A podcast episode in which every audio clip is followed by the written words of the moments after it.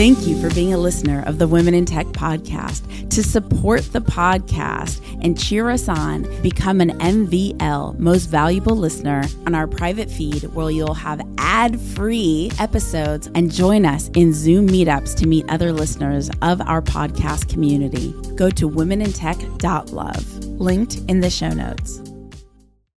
So this is kind of like my philosophy whenever I do any sort of uh, hardware project, or really like any project Yeah. that, that I undertake, is to sort of just try. My name's Espree Devora, host of the Women in Tech Show. The show means a lot to me. The reason why I wanted to create the Women in Tech Show is I wanted to create a positive piece of content, something where people can listen and say, if she can do it, so can I. I call it actionable empowerment. Every single episode, you'll hear the story of a fantastic woman in tech, from engineers to founders to investors to journalists to designers, all sorts of different females in tech who have thrived. I want to share their stories with you so that you can know what resources, mentors, and life situations they accessed in order to get to where they are today. Enjoy. Welcome back to the Women in Tech podcast. We are at Tech Chill in Riga, Latvia. So excited to be here. And I am with Charlyn. I got to meet her yesterday when I first arrived in Riga at the conference, in, or not yesterday, two days ago when we were at the stage setup. She had her awesome talk this morning. Ah, I'm, I'm so bummed that I missed it. I can't wait to watch it on the video live stream. Um, but we're all in this crazy country um, that I'm sure, like, is it your first time in Latvia? Yeah, it's my first time in Europe, actually. yeah. and so, okay, go ahead. And introduce yourself. Tell us a little bit about who you are and what you do. Awesome. Uh, hello, my name is Charlyn. Uh, I am a software engineer by training, uh, so that's what I do uh, during the day. But Oh, uh, hold on one second. yeah, Wait, so should we move? Oh, you guys had a meeting. Okay, so I should move? Yeah, we could do okay. that. Yeah. All right. So we are we are in the hallway. Found a new spot. Um, yeah, so I am a software engineer by day. I'm a software engineer at Uber Eats. Uh, but by night, I like to uh, make all of these uh, hardware Internet of Things projects. Uh, I got started with, uh, with it about a year ago when I uh, decided to do this project called 12 Months of Makes, where I made uh, one project per month every month uh, for an entire year. Uh, and so I learned a lot, and that's actually what I came here to Tech Chill to talk about. Wait, hold on. That sounds. Do you know uh, Nomad List and um, uh, Pieter, who did the one one uh, tech startup a month for a year as well? Whoa! Oh, I'm Okay, gonna yeah, have to send you that blog post. but- And That's uh, crazy. so, how'd the talk go? Like, it, have you given it several talks in your career? Um, I've given a couple, yes. Uh, the the uh, last iteration of this talk before Tech Chill was uh, GitHub Universe uh, late last year. exciting. Uh, yeah, it was really awesome. And um, I also got the chance to uh, participate in uh, Spectra, which is um, uh, this company called Particles uh, first conference. Yeah. Uh, they're like a hardware company. They're a very cool group of people. And when Yeah. did you first become attracted to the tech world? Um, hmm, I guess uh, so. I took computer science as a major in college, um, but really I got uh, interested in, in programming specifically in high school when they decided to first sort of establish this computer science class, uh, and I found that I kind of had a knack for it, which was a, a fortunate sort of uh, uh, interesting discovery about myself. Uh, and so that's when I decided, oh, maybe I'll, I'll try to uh, see if I should do a computer science major. Uh, and that's, I guess, how I got in. and um, how'd it go from when you were uh, a little girl, like being curious about the tech world, to becoming a like transitioning into be- take me back to the beginning. Okay. Yeah. Okay. Okay. Um, well, uh, m- maybe an interesting story too is when uh, I when I was a little girl, I used to um, take my toys apart Yeah. after I played around with it, especially the ones with the batteries. I love to like just I had a screw. I found a screwdriver, and so Right. I had it in my toy box, and I would just uh, uh, take apart all of my electronic toys. Right. But the problem was I would never be able to put them back together. Right. Uh, and so I sort of always had this impression that uh, that the technology and hardware was kind of really hard, Right. Uh, and that I, I thought that it would not be something that I could do. But I was able to do programming, and so that was really cool, and I really loved coding. Uh, and so Wait, like, how did you discover programming and coding then? Like you Oh. went from, yeah. yeah, well, uh, it's because uh, uh, uh, our high school sort of first established our uh, computer science program, and then by the end of the year, the, the when they uh, were teaching it, the, the first year that I learned it, I was sort of able to really grasp the material pretty fast, and I was h- helping my uh, fellow classmates uh, to understand it as well. Um, and so it was uh, really cool to have found this skill that early in life because then I was like, oh well, I guess I could. This is a major that I could do. Like fantastic. Like it's fun and like I can actually study it for college. Um, and so that's how I got into being a software engineer. Uh, and I worked for a couple of years before my current company um, as a software engineer, uh, and I took a little detour actually as a developer advocate um, for Uber as well. Uh, and then I sort of went back to software engineering for Uber Eats. Um, and so that's how sort of my software life came to be. Um, but then one day, my coworker, uh, when I was still a developer advocate, uh, he asked me a question. He was like, What if we could create a hat that lit up depending on the state of an Uber ride? Now, a state of an Uber ride is like if you just requested or if you're waiting for Right. your driver, that's another state. Right. And if you are in the car, that's another state. Uh, and so he was like, you know, what if, how, like, how can we teach people these states in sort of this fun way with a hat? Right. And I was like, sure. I guess you can do that, but I, I mean, remember that I was like a software person, and Right, I right. Uh, had always found hardware very intimidating because I broke a lot of things as a kid. I think that's probably a good thing when you're trying to learn. yeah, I guess so. Um, but then I was like, yeah, sure, uh, I could try it.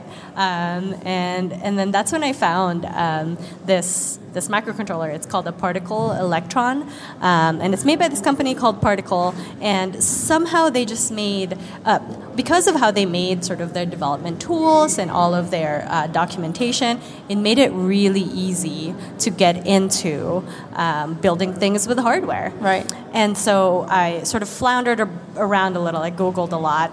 I tried not to burn my house down. Uh, and I came up with a hat. Uh, it was a shark shaped hat. And it had a 3D printed unicorn horn on it. And that 3D printed unicorn horn lit up in different light animations, depending on whether you just requested your ride or when you are waiting for your driver, when you're in the car, etc. Uh, so I was able to sort of do the thing that my coworker asked me to do, which is great.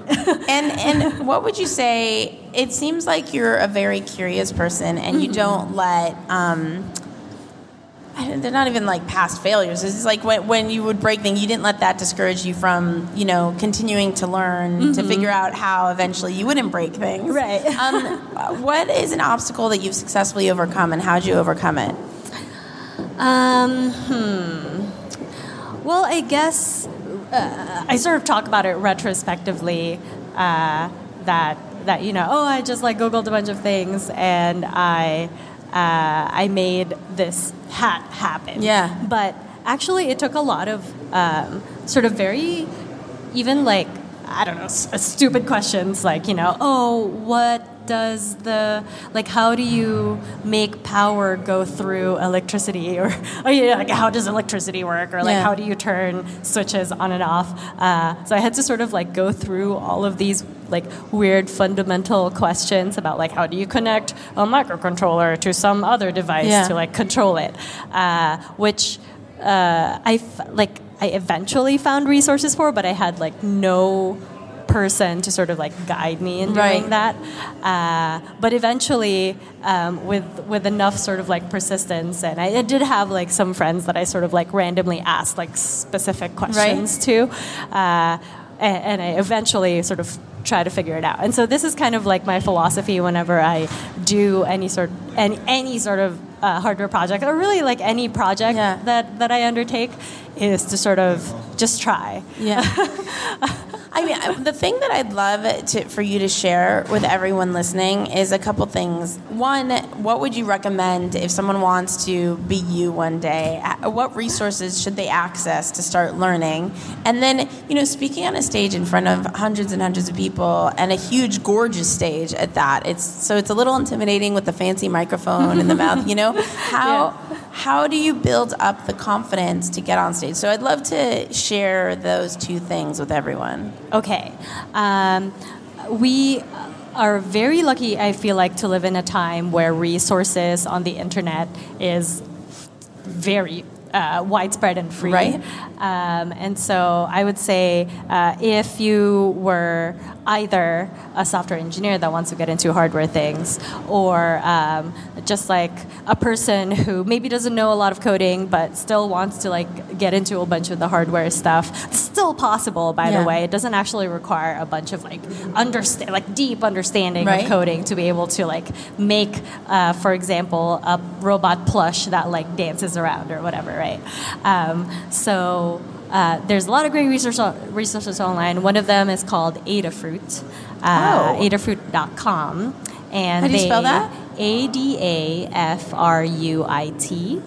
And it's this made by this amazing uh, uh, uh, CEO. Her name is uh, Limor Fried, uh, Lady Ada. Sounds Her- like she her- needs to be on the podcast. yeah, totally. That would be amazing. um, but she uh, built up this company. She's an MIT graduate, uh, and she has sort of made it so that this company sells these electronic components, these microcontrollers, but they also make it a point to be very descriptive about how you use them and teach people how to, like, they don't just sell it and then they tell you, good luck, like, have fun trying to figure it out.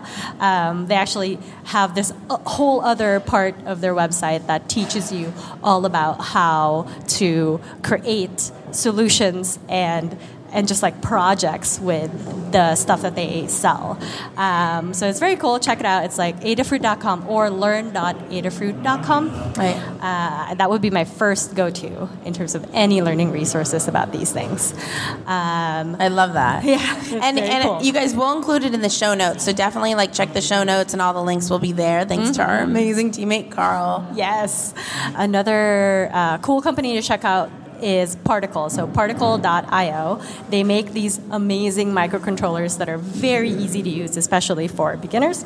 And they do the same thing that Adafruit does, where they like uh, they have a bunch of documentation about how to use these things and what projects you can make with them, etc. So, particle.io, one more resource. And again, it will all be in the show notes for you guys. Yes. Um, okay. And as far as public speaking goes, oh man, Because it's, it's intimidating, right? Yes. It's scary. Uh, I yeah. am the first to tell you that I am always nervous whenever I get on stage. It's always been this way, even Yeah. when I started. Um, but the one of By the my, way, ditto. uh huh, Yeah, yeah, ditto. I just terrified, even though I've given, I mean, what, hundreds of talks. It's Yeah. like no less always terrified. just yeah. always terrifying. Um, but I guess uh, you learn tricks to sort of deal with Yeah. the fear and like sort of take it into control and then just decide that there's something else that's more important than like looking at your fear and like feeling it. Yeah. Um, so I think that's like the thing that you get with practice. Uh, I don't think that it has to come naturally uh, when you start. Um, so I guess uh, in terms of how I, I, I started, um, uh, there's a few things I guess. So I uh, was fortunate to have. Uh, met some friends who were developer advocates. Are you familiar with this role?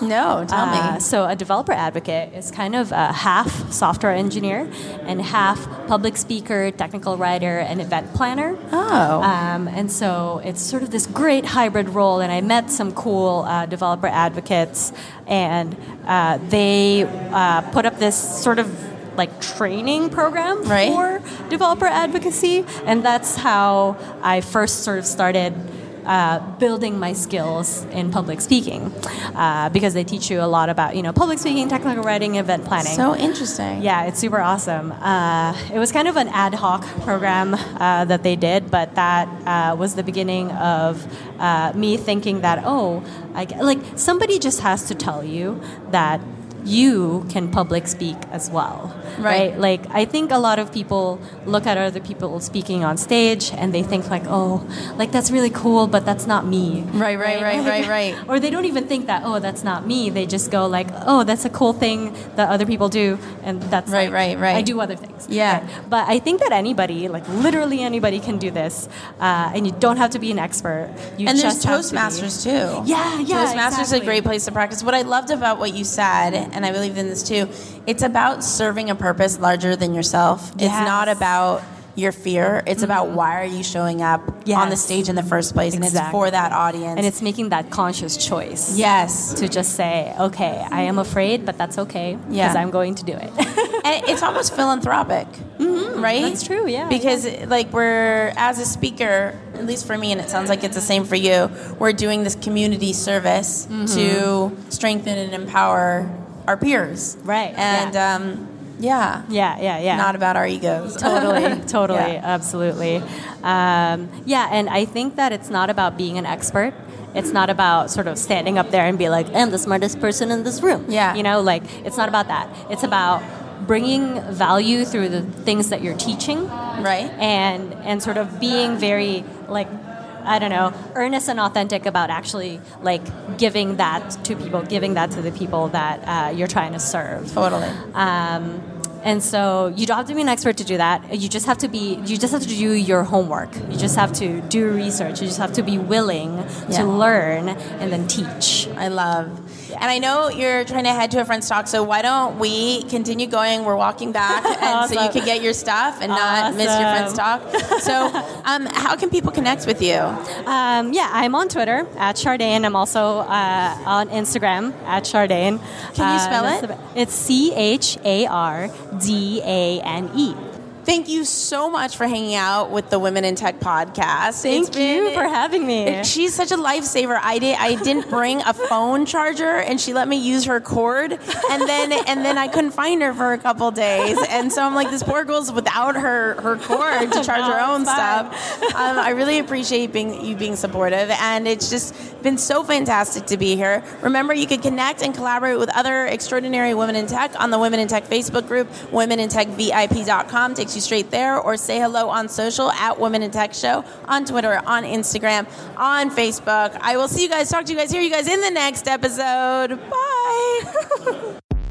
My name is Charlyn Gonda. I am a software engineer at Uber Eats. We deliver food.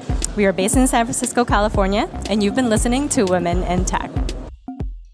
Women in Tech is an independently funded project funded by you, the community. So the way that you could support us is by going to patreon.com slash women in tech and making a small contribution. Every little bit counts. That's Patreon, P-A-T-R-E-O-N dot com slash women in tech. Thank you so much for believing in our vision. Thank you for being a listener of the Women in Tech podcast. To support the podcast and cheer us on, become an MVL most valuable listener, go to womenintech.love, linked in the show notes.